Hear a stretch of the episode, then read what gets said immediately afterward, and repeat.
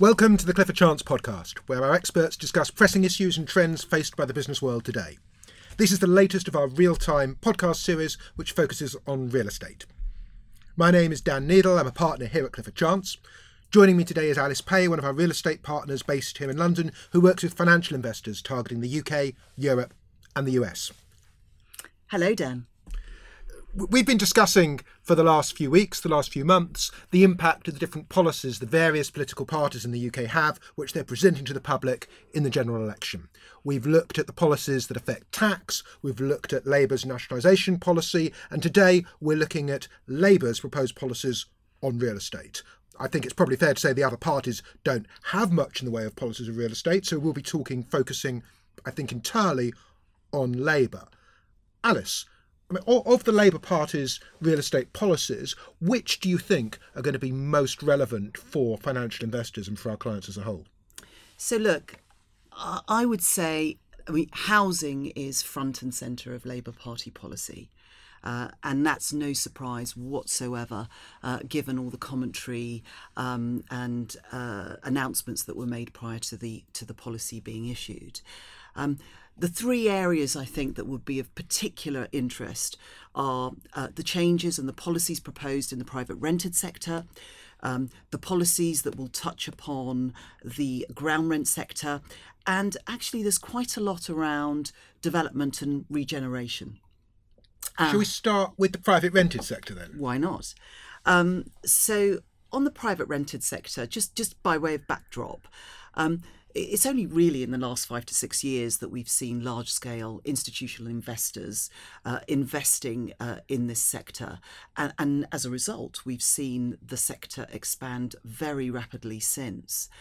And what underpins these investments is the assured short hold tenancy, and the key features of which are no fault evictions and the ability to uh, set and keep market rents. And actually, the two are very much aligned in order to keep market rents. Um, now, interestingly, all three parties uh, are proposing some changes in this area. Um, I would say probably Labour goes furthest, but uh, all three do have some proposals.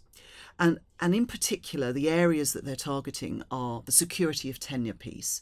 So the idea of no fault evictions uh, seems to offend. And so Labour want to get uh, want open ended tenancies to stop no fault evictions and to discourage it.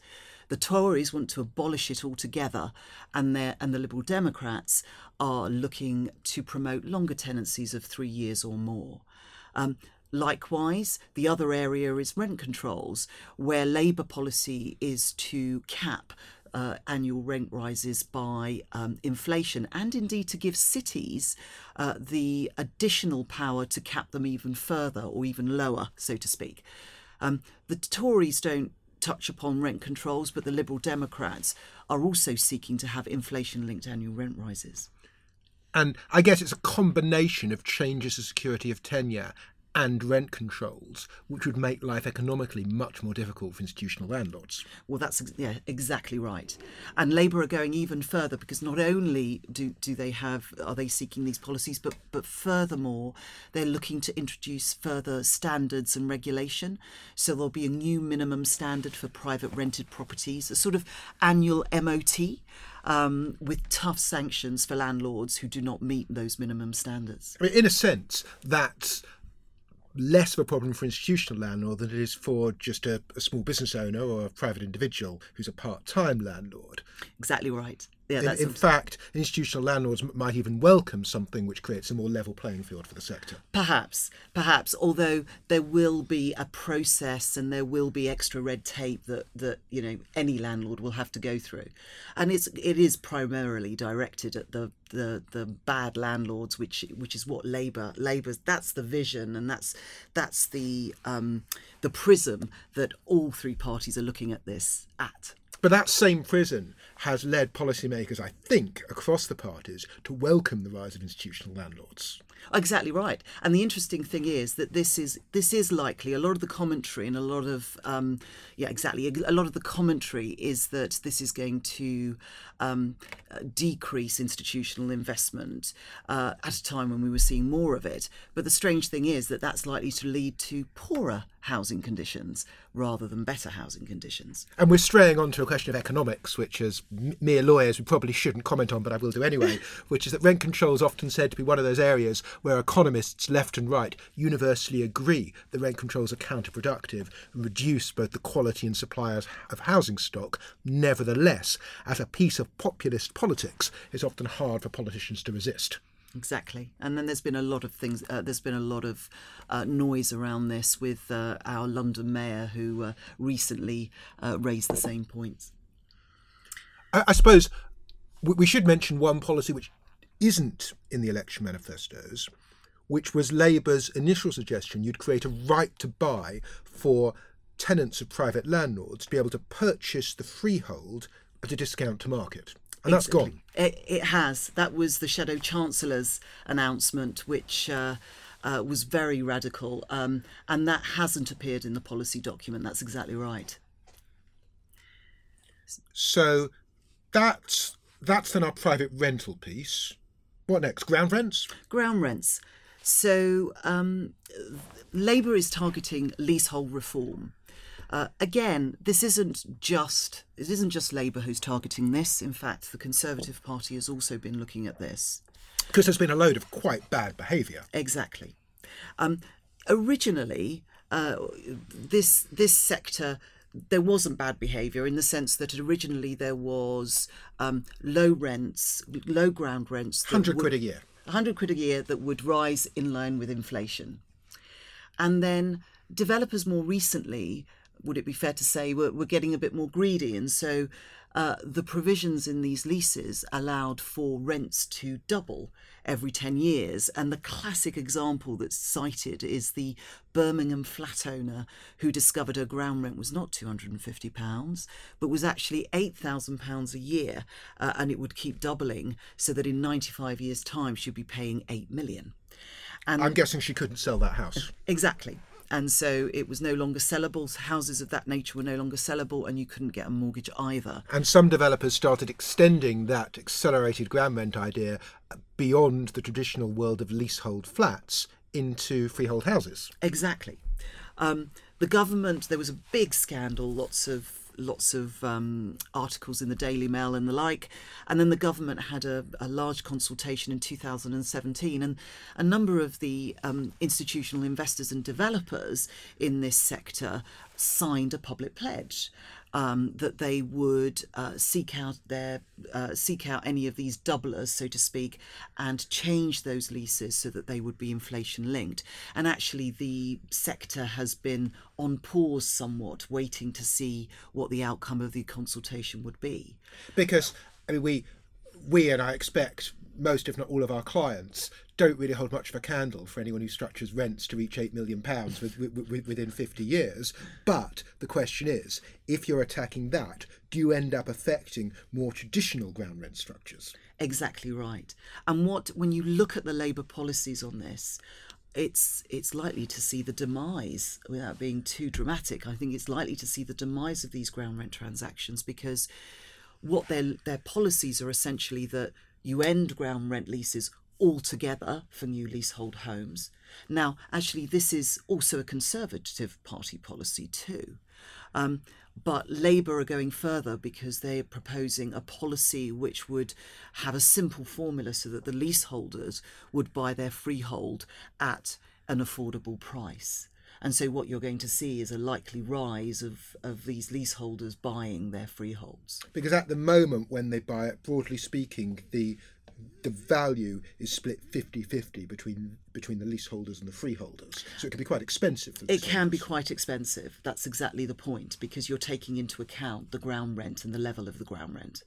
And so you're looking at the investment when you're buying, you're looking at the landlord's investment and interest when the tenant is actually buying the landlord out. So there's then three separate things they're doing. The first is no ground rent going forward. Okay, that's clearly not going to prejudice anything out there already. Second is a easier, cheaper franchise enfranchisement for leaseholders, and the third is changing the ground rent on existing leases. Well, it's interesting because the pre-manifesto commentary was that they, that's exactly what they would do; that they would cap it at two hundred and fifty pounds a year. But it's not mentioned in the policy document. Maybe they've realised that there are some. Um, how should one put it? Uh, uh, uh, unexpected and unwanted consequences of doing that. For example, there have been a large number of ground rents which have been packaged up and bought disproportionately by pension funds. Exactly. Who are going to be significantly out of pocket if those deals turn to chocolate. Second, there are some people, take for example tenants of very expensive multi tens of millions of pounds London flats paying hundreds of thousands in ground rent. And is it really the job of a Labour government to, to save them hundreds of thousands of pounds a year? Quite. Exactly. So that one, if not gone, is downpedaled a bit. Exactly right, yes. So. So that probably means then more of a slow burn issue for the sector in terms of potential ground rents being bought out rather than a big bang that we would have seen if you'd had an immediate 250 cap. Yes, their original their original proposals were radical and immediately impactful. Whilst, as you say, this will just phase out more gently uh, uh, as a as a sector and as an investment. Okay, so what, what's the third one? So development and regeneration. Um, and this is an area where I'd say that um, you see much more in the Labour uh, Labour Party policy document compared to the other um, the other parties. I mean, all major parties are pledging to build houses and accelerate house building, but Labour policy has significant plans around. Re- uh, development and regeneration, which are likely to be of great interest to our developer clients.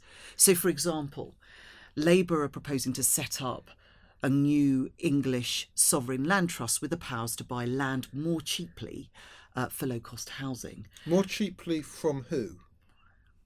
Landowners. You know, that could be private landowners. So, do, whomever. What does more cheaply mean? does it mean buying for less than market price?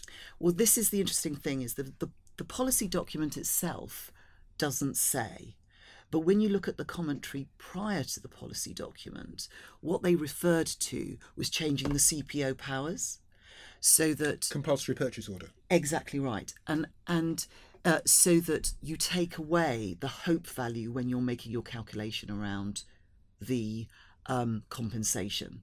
So all you do is you look at the existing use value rather than the planning, the, the benefit of the planning permission that that land could have. So you have a piece of farmland worth approximately nothing, and if planning was obtained for residential use, the, the value is going to skyrocket. Exactly. At the moment, the CPO compensation is going to anticipate some, not all, but, but, but some of that rise in value. But you could change it so, in fact, the compensation only reflects the current use. Exactly right, and and you know Labour are trying to take out the inflationary element of land within, you know, the cost of building housing. Now, as I say, that's not actually explicitly in the policy document, but um, you know perhaps that's what it's alluding to to these these changes to CPO powers, and they're also proposing that developers face a new use it or lose it tax on stalled housing developments. And so this is to try and discourage and prevent land banking.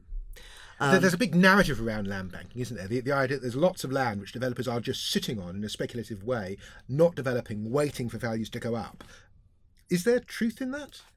There is, there is some truth in that, uh, uh, and and you know it's business, right? You you you need to make you need to make the investment work. So they often sit on it until the right time. You know they will look at a cycle and decide when is the appropriate time to develop. Um, so there is some truth in that.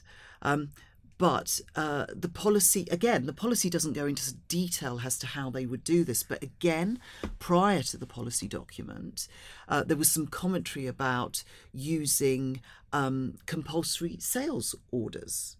Um, and this is where um, essentially you would have, um, y- it would apply to uh, land left derelict or vacant. Which local authorities in principle can do now, but is very rarely done.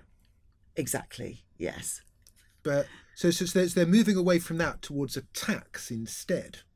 That seems to be the case. Again, there isn't a great deal of detail. but they, that that seems to be the case. I mean, when I'm not doing podcast interviews, I'm a tax lawyer, and and professionally, I'm strongly in favour of poorly defined, highly ambitious taxes with no precedent anywhere else in Europe, which I, which I think this would be. Must be questions as to how it would work.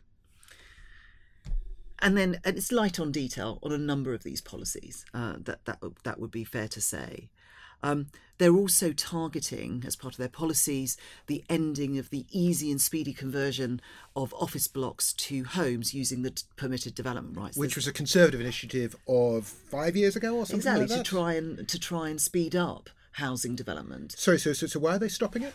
Well, I think that the view is that there is that it's led to poor housing, that actually it's it's not regulated sufficiently, and as a result, the standard is very very poor. So they want to try and reverse that. But so you could reverse that by changing the standards, introducing standards. But if you're simply reversing the permitted development rights, that means, I guess, an end to conversion of flats flats to homes in the centre of towns. It doesn't seem to be perhaps not the most efficient way of, of tackling the issue. Because local authorities have historically hated those conversions because they normally want to want to maintain office blocks because of the um, because of the business rates that generates. Oh well, exactly. And permitted development rights for rate essentially override that. So if that goes, it's probably not too speculative to think you won't see many conversions of those office buildings. Exactly.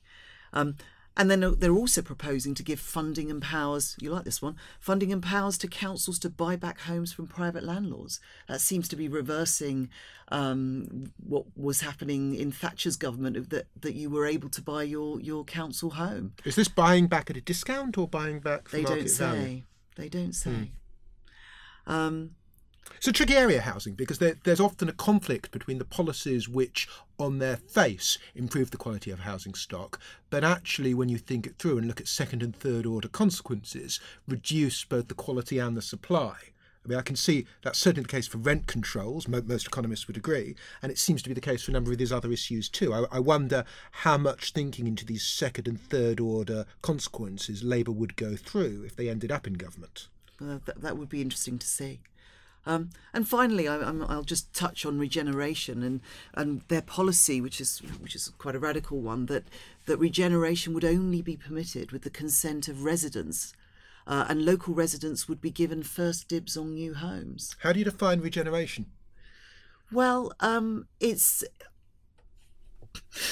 We, we don't know. It, it, it's uh, regeneration is- one of those irregular verbs, isn't it? Um, I, I- I am improving the quality of a local community. You are regenerating. He- is throwing people out of their well-established community. It's all it's all in the eye of the beholder. quite. So. Uh, uh, you have to wonder if this is a policy that would actually end up as a concrete measure, or is there merely as political noise? possibly So I'm trying to think if we've covered everything. We, we, we've covered the effect on the private rented sector, we've covered ground rents, and we've covered these broader planning type issues. Anything else?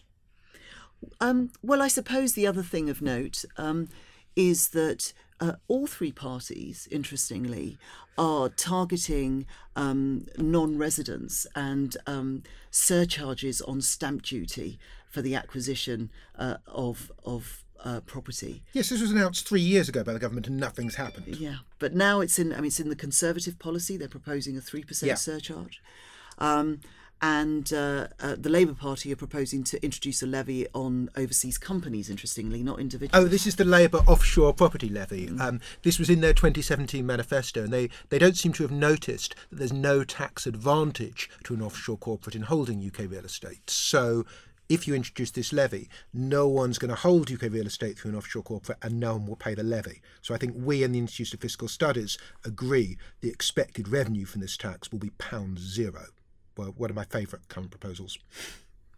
So we've got that, and then we've got yes, the the Conservative stamp duty on foreign residents, Exactly. which we can speculate. One reason it may have been stalled is there are EU law obstacles discriminating against non-residents in that way.